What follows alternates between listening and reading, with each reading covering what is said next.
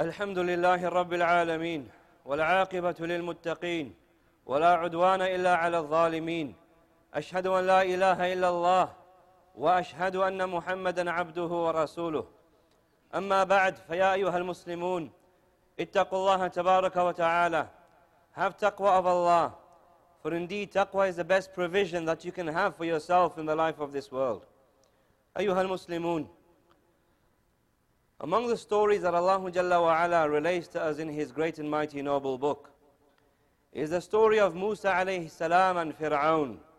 In fact, that is the most often repeated story in the Qur'an. And that is because of the ibar, the lessons that a person can take heed from this story, and the wisdoms and the admonishments that are contained within this story. Allah Jalla wa Ala, He has said in His book, نتلو عليك من نبأ موسى وفرعون بالحق لقوم يؤمنون We relay unto you the story of Musa and Fir'aun in truth for a people who are believers, meaning the story of Musa and Fir'aun is only beneficial for the one that has the component of Iman in his heart. He is the only one that will take heed. He is the only one that will take admonishment. Fir'aun was a transgressing individual. Not only was he a brutal, transgressing individual, but on top of that, he claimed divinity. He claimed to be a god. He asked others to worship him and pray to him. And he, con and he split up the people within Misr. The people in Misr, they were split up into factions. He did so because of that divide and conquer mentality. That if I split the people up, enslave them and subjugate them for my own desires and for my own, for what I want, then I'll be able to do so more effectively. And so Bani Israel, the children of Israel, they were enslaved by him, doing the work, the labor work in Misr. Whereas people of the Fir'aun and his people, they were the ones that had the authority in the land. But then he had a dream, and in that dream, that was interpreted to him by his priests and his soothsayers. They informed him of the fact that there is going to be a child from Bani Israel, from the children of Israel, that will cause your destruction. And so Fir'aun began to slaughter the children of Israel, the male infants, the male newborns of children of Israel. But then when he did so, then the workforce depleted. Those laborers that he had, it began to deplete because they were all from Bani Israel. So he changed his plan after that and he began to slaughter the children of Israel, the male newborns of Bani Israel in one year and sparing them in the next year. In the year that he was slaughtering the children of Israel, Musa alayhi salam was born. And his mother, she would put him in a wooden box and she would put that wooden box in the river, and she'd tie a rope to that box.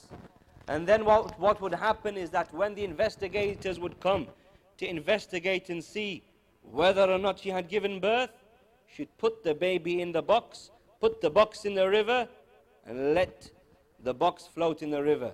When she had left the realm of danger, she'd pull the rope back, and Musa alayhi salam would be retrieved. But then on an occasion, the rope, it snapped, and baby Musa, he went off in that wooden box.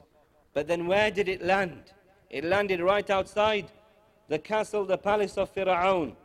And there, as we know, that Fir'aun's wife, she took the baby and she said to Fir'aun, do not kill him.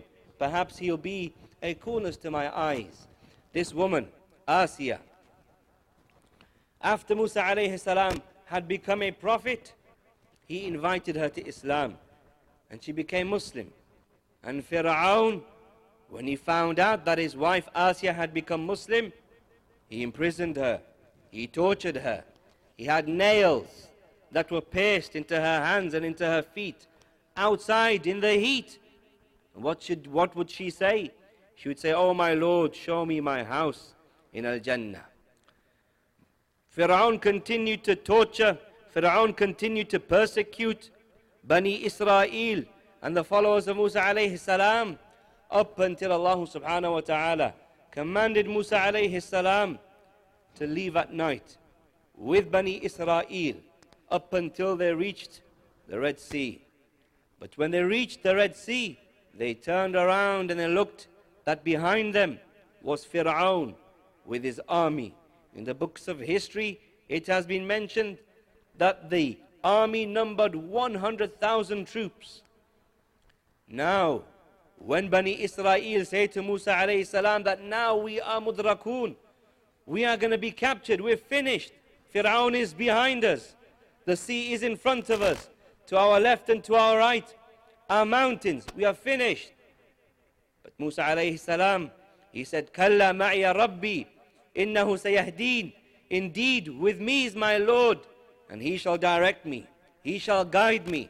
Allah Jalla wa Azza commands Musa alayhi salam to strike the sea with his staff, and then all of a sudden, th that sea has been converted into mountains, great and tremendous mountains.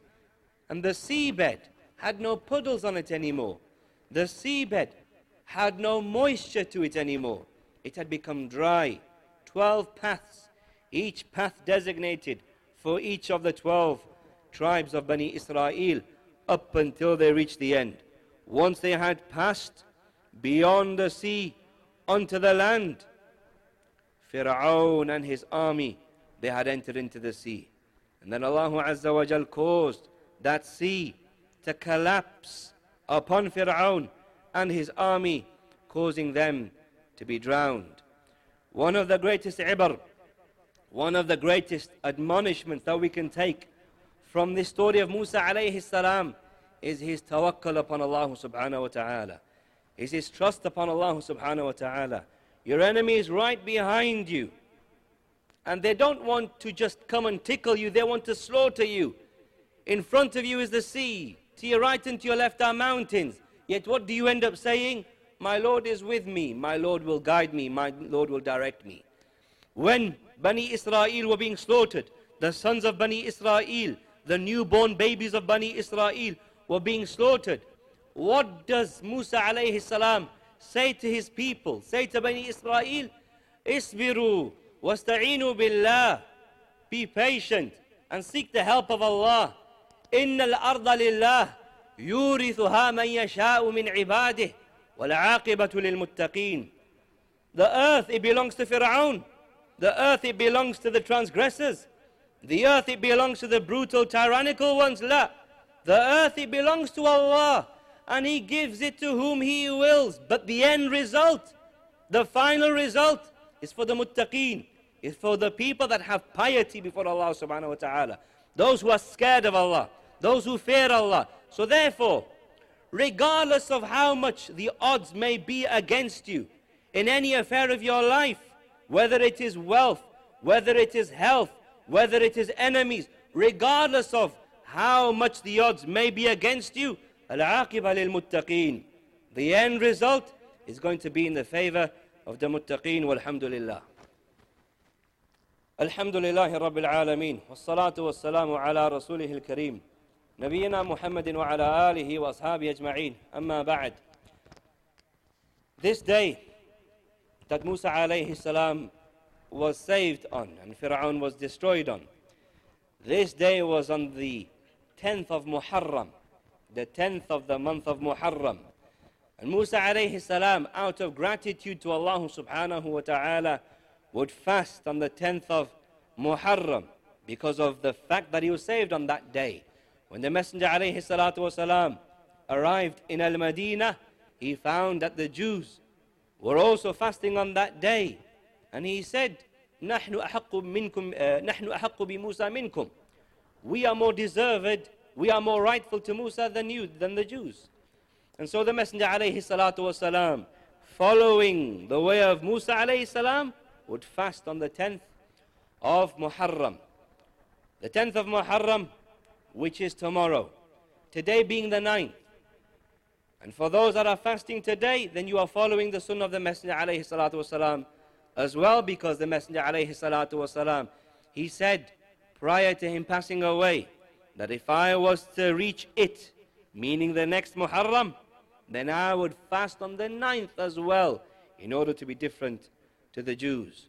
So therefore, it is highly encouraged for the believing men and believing women to fast on the tenth of Muharram, which is tomorrow, especially as it is the case that it expiates the sins of the previous year, yani your minor sins.